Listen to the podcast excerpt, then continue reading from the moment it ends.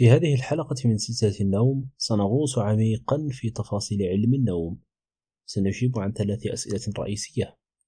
هل يقدم لنا النوم أي إضافة؟ أم هو مجرد وقت ضائع؟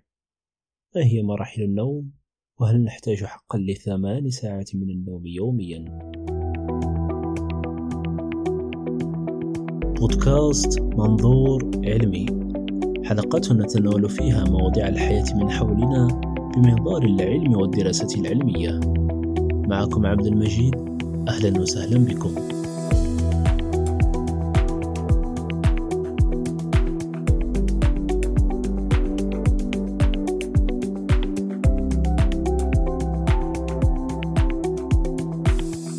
حلقتنا الثانية ضمن سلسلة النوم بعنوان النوم منظور علمي.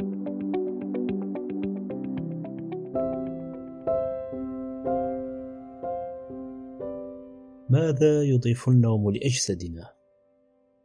أولا تنظيف الدماغ لاحظ العلماء ظاهرة مثيرة للاهتمام عندما ينام الدماغ يقوم بإزالة السموم الضارة المتراكمة في عملية تساهم في التقليل من خطر الإصابة بالزهايمر قد تتساءل وكيف يحدث هذا؟ دعني أشرح لك الأمر بالتفصيل عندما ننام تتقلص أجسام الخلايا البينية الداعمة للخلايا العصبية بنسب قد تصل إلى 60% من حجمها الطبيعي.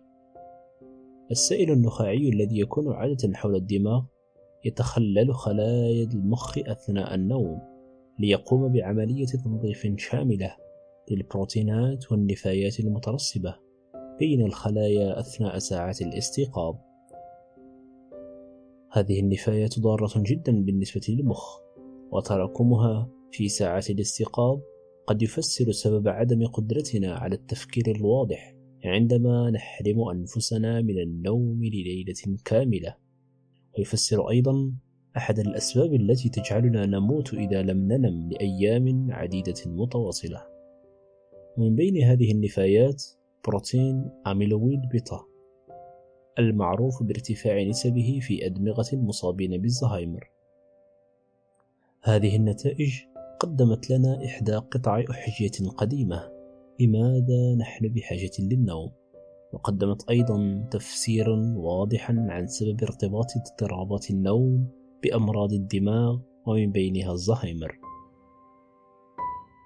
إضافة لتنظيف الدماغ يأتي التعليم وتوطيد الذاكرة. كإحدى أهم الهدايا التي يقدمها لنا النوم لطالما كان النوم قبل التعلم شيئا أساسيا من أجل تحضير الدماغ فهل هناك فائدة للنوم بعد التعلم؟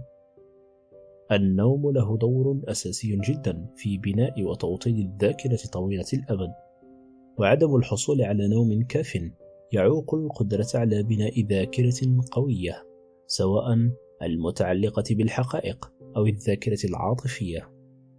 الحصين هو المكان الذي نجمع فيه الذكريات بينما تتكفل القشرة الخارجية بالربط بين الذكريات الحادثة والقديمة. تظهر التجارب بوضوح كيف أن من يعانون من نقص في النوم يعانون بالتوازي من مشاكل في الحفظ والتذكر. فالنوم جزء محوري جدا من عملية التعلم. فلا تستطيع أن تستفيد من الوقت الذي تقضيه في الدراسة إن لم تتبعه بقسط كاف من النوم. يساعدنا النوم أيضا في عملية اتخاذ القرارات. يتكفل الفص الجبهي الأمامي باتخاذ قرارات منطقية مبنية على المعرفة المسبقة التي نمتلكها. نقص النوم لا يؤثر سلبا فقط على نشاط الفص الجبهي الذي يكون ساكنا بشكل كامل تقريبا عندما نجتاز ليلة كاملة بلا نوم بل أيضا تتأثر سلبا قراراتنا التي نتخذها بناء على الحدس والعاطفة. فنصبح بذلك أكثر ميلا لاتخاذ القرارات الخاطئة كلما حرمنا أنفسنا من النوم. تلك القرارات تتبعنا خلال القيام بأعمال المنزل السياقة التعلم واجتياز الاختبارات. الإصابة ببعض أضرار الجلطات في قشرة الفص الجبهي الأمامي يعطي نتائج مماثلة لمن حرموا ليلة كاملة من النوم بخصوص اتخاذ القرارات وإطلاق الأحكام وتدني الذكاء العاطفي. لذا يمكن اعتبار الحرمان من النوم نوعا من أنواع تلف الدماغ المؤقت. الحل الوحيد ليلة كاملة من النوم الكافي.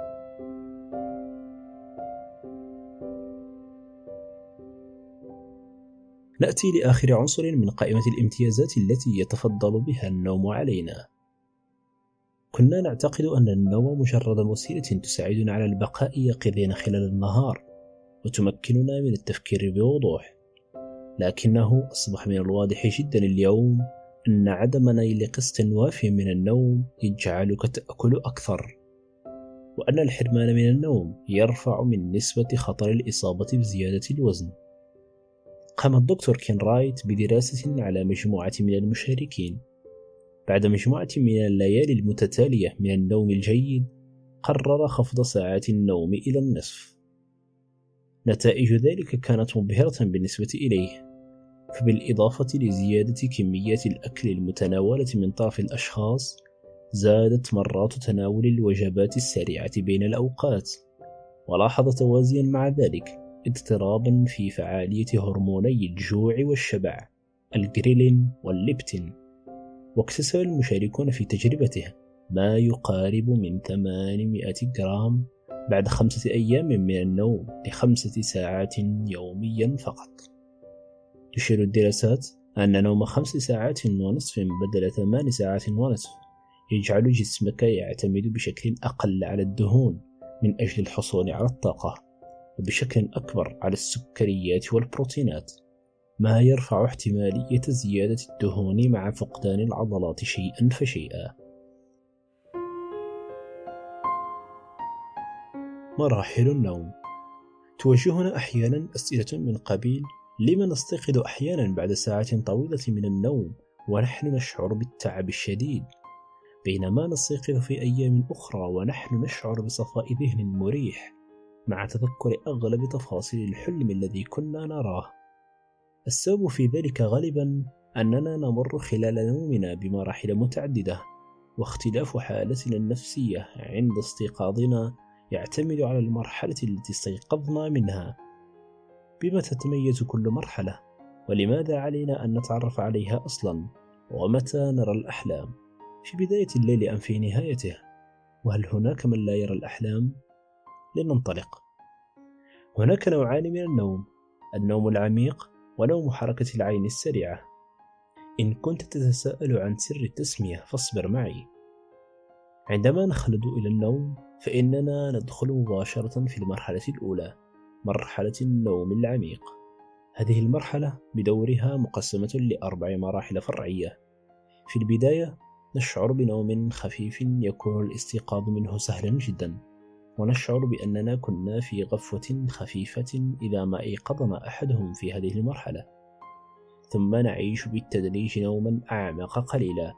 تتناقص فيه ضربة القلب وينخفض فيه معدل التنفس. وبالدخول للعمق أكثر نفقد اتصالنا بالعالم الخارجي بحيث يقطع دماغنا كل صلاته به ويغلق الأبواب التي تستقبل المعلومات القادمة من حواسنا. هنا يكون استيقاظنا أصعب مقارنة ببداية نومنا وتكون عضلاتنا في شبه ارتخاء تام. شبه ماثيو ووكر في كتابه لماذا ننام نشاط الدماغ في مرحلة الاستيقاظ مثل ملعب كرة قدم مليء بالجماهير ويتوسط الملعب جهاز ميكروفون واحد يلتقط أصوات المناصرين. قبل انطلاق المباراة وهو وقت الاستيقاظ يلتقط الميكروفون أحاديث الجماهير الفردية فيكون الناتج عبارة عن فوضى عارمة. وهذا بالضبط ما يسجله العلماء كذبذبات في الدماغ أثناء مرحلة الاستيقاظ. بالانطلاق في النوم شيئا فشيئا تنتظم تلك الذبذبات فتكون أقرب لهتافات موحدة لنفس الجمهور.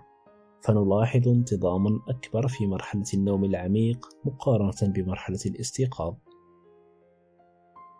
هذه المرحلة هامة جدا لها دور أساسي في النمو فهناك يفرز هرمون النمو من أجل النمو عند الأطفال ومن أجل الترميم وإصلاح الخلايا التالفة عند الكبار كما أنها مرحلة مهمة للجهاز المناعي من أجل ترميم نفسه وإصلاح ما يمكن إصلاحه.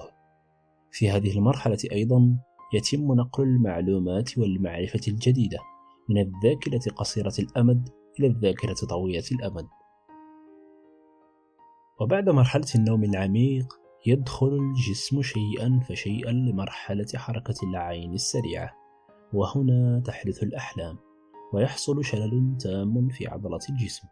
يلاحظ حركة سريعة للعين في مختلف الاتجاهات للأعلى والأسفل يمينا ويسارا بطريقة عشوائية لا علاقة لها بالأحلام التي يشاهدها الإنسان. ومن الحكمة وجود ذلك الشلل وإلا كنا نطبق حرفيا كل الحركات التي نراها في الحلم ونحن في غياب تام عن الوعي. نشاط الدماغ في هذه المرحلة يكون أقرب إلى نشاطه أثناء الاستيقاظ رغم أن الجسم حينها يكون هادئا تماما. وهذا هو السر في تسمية المرحلة أحيانا بالنوم المتناقض. ما يحدث داخل الدماغ أقرب لاستحضار كامل للمعرفة الجديدة والقديمة معا. وربطها وتنظيمها لذا فهي مرحلة الإبداع ومحاولة حل المعضلات والمشاكل التي تقابلنا في حياتنا الواقعية من هنا بالذات تأخذ هذه المرحلة أهميتها العميقة في الكثير من الإبداعات والاكتشافات والحلول العبقرية المكتشفة عبر تاريخ البشر. يمكننا أن نقول باختصار أن النوم العميق يساعد على التعافي البدني بينما يساعدك نوم حركة العين السريعة على التعافي العقلي. هاتان المرحلتان تتناوبان أثناء الليل، تحدثان في مدة حوالي 90 دقيقة لتعودان من جديد. يحدث هذا التنوع حوالي خمس مرات في الليلة الواحدة. تسمى علميا بدورة النوم. في الدورة الأولى من النوم يكون النوم العميق هو الغالب، بينما يغلب نوم حركة العين السريعة في الدورة المتأخرة من الليل. لذا حرمان نفسك من النوم الباكر أو الاستيقاظ بشكل باكر جدا وحرمان نفسك من الساعة الأخيرة من النوم يحرمك من أحد نوعي النوم. الجميع يرى الأحلام، هناك من يتذكرها وهناك من يجد صعوبة في فعل ذلك. يحصل استيقاظ خفيف عند نهاية دورة وبداية دورة أخرى. وهناك من يشعر بذلك وكثيرون لا يفعلون. الاستيقاظ الصحي يكون بالاستيقاظ من مرحلة نوم حركة العين السريعة أي بعد رؤية الحلم. في تلك الحالة يكون الاستيقاظ سهلا جدا ويشعر المرء براحة عميقة مع احتمالية أكبر لتذكر جميع تفاصيل الحلم. وتعمل بعض تطبيقات الهاتف الحديثة على إيقاظك في المرحلة الأنسب والأقرب للاستيقاظ. معرفتنا العميقة بهذه المراحل يساعدنا على إعطاء أهمية لنوم كاف حتى نحصل على الفوائد المتعلقة بكل مرحلة وحتى نكون أذكى في المرات القادمة حتى نستيقظ بشكل أكثر أمانة. نأتي أخيرا لأحد أهم الأسئلة الجوهرية في موضوع النوم كم نحتاج من النوم أجريت إحدى التجارب الهامة على 48 مشاركا من رجال ونساء ينامون بشكل كاف يوميا. تم تقسيمهم لأربعة أقسام. القسم الأول حرم من النوم تماما لثلاث أيام متتالية. القسم الثاني والثالث والرابع ناموا لمدة أربع وست وثمان ساعات بالترتيب لمدة أسبوعين. وتم بعد ذلك مراقبة التأثيرات الجسدية والعقلية لنقص النوم. المجموعة التي استفادت من نوم ثمان ساعات يوميا لم يلاحظ عليها أي مشاكل معرفية أو مشاكل في الانتباه أو انخفاض المهارات الحركية خلال الأسبوعين. أما المجموعتان اللتان حصلتا على أربع وست ساعات فكانت حالتهم تسوء يوما بعد يوم. في الأخير كان هنالك اكتشافان هامان أولا عدم النوم الجيد أشبه بدين يتراكم مع مرور الأيام فالمشاركون من المجموعة التي نامت لست ساعات كانت قدرتهم العقلية والجسمية عند انقضاء أسبوعين من التجربة مشابهة تماما لمن لم ينم يومين بشكل متواصل. ثانيا المشاركون لا يلحظون أن قدراتهم تتناقص مع مرور الأيام فهم يعتقدون أنهم ما زالوا يحافظون على قدراتهم العادية. هذا يعني أننا لا نشعر بتدهور قدراتنا ونفشل في قياس ذلك بشكل شخصي. وفقا للمعهد الوطني الأمريكي للصحة فإن متوسط عدد ساعات النوم بين البالغين أقل من سبع ساعات. وفي مجتمع معاصر متسارع يبدو النوم لحوالي ست ساعات أمرا مقبولا اجتماعيا. لكنه وصفة سريعة مثبتة لمرض نقص النوم المزمن.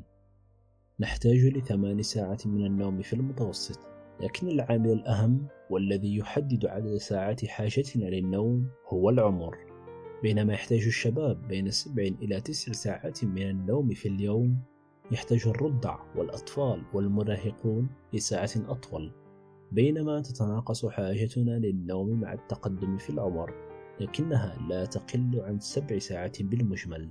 قد تتساءل وكيف أعلم أني لا أنام بالجودة والكمية الكافية؟ الجواب بسيط جدا. راقب مستوى طاقتك خلال النهار. إن كنت تنام بشكل جيد فستشعر بالحيوية والانتباه من لحظة استيقاظك حتى اقتراب موعد نومك المعتاد. إذا كنت تعتمد على المنبه للاستيقاظ صباحا أو تضغط على زر الغفوة في كل مرة أو تشعر بثقل مغادرة فراشك صباحا أو يأخذك النوم أثناء الاجتماعات والمحاضرات وفي الغرف الدافئة أو تغفو أثناء مشاهدتك للتلفاز أو عند الاستلقاء مساء أو يأخذك النوم ليلا في غضون خمس دقائق فأنت في الغالب تعاني من نقص في النوم. في الحلقة القادمة من سلسلة النوم سنتحدث عن الساعة البيولوجية وما يسمى بضغط النوم ونتحدث فيها عن مفهوم القيلولة يقولون أن من سمات مستمعي ومتابعي منصات البودكاست حول العالم أنهم أوفياء جدا لكن مشكلتهم الوحيدة أنهم لا يشاركون ما يسمعون مع أصدقائهم. دعونا إذا نثبت لهم أنهم مخطئون في اعتقادهم هذا. كان معكم عبد المجيد في أمان الله.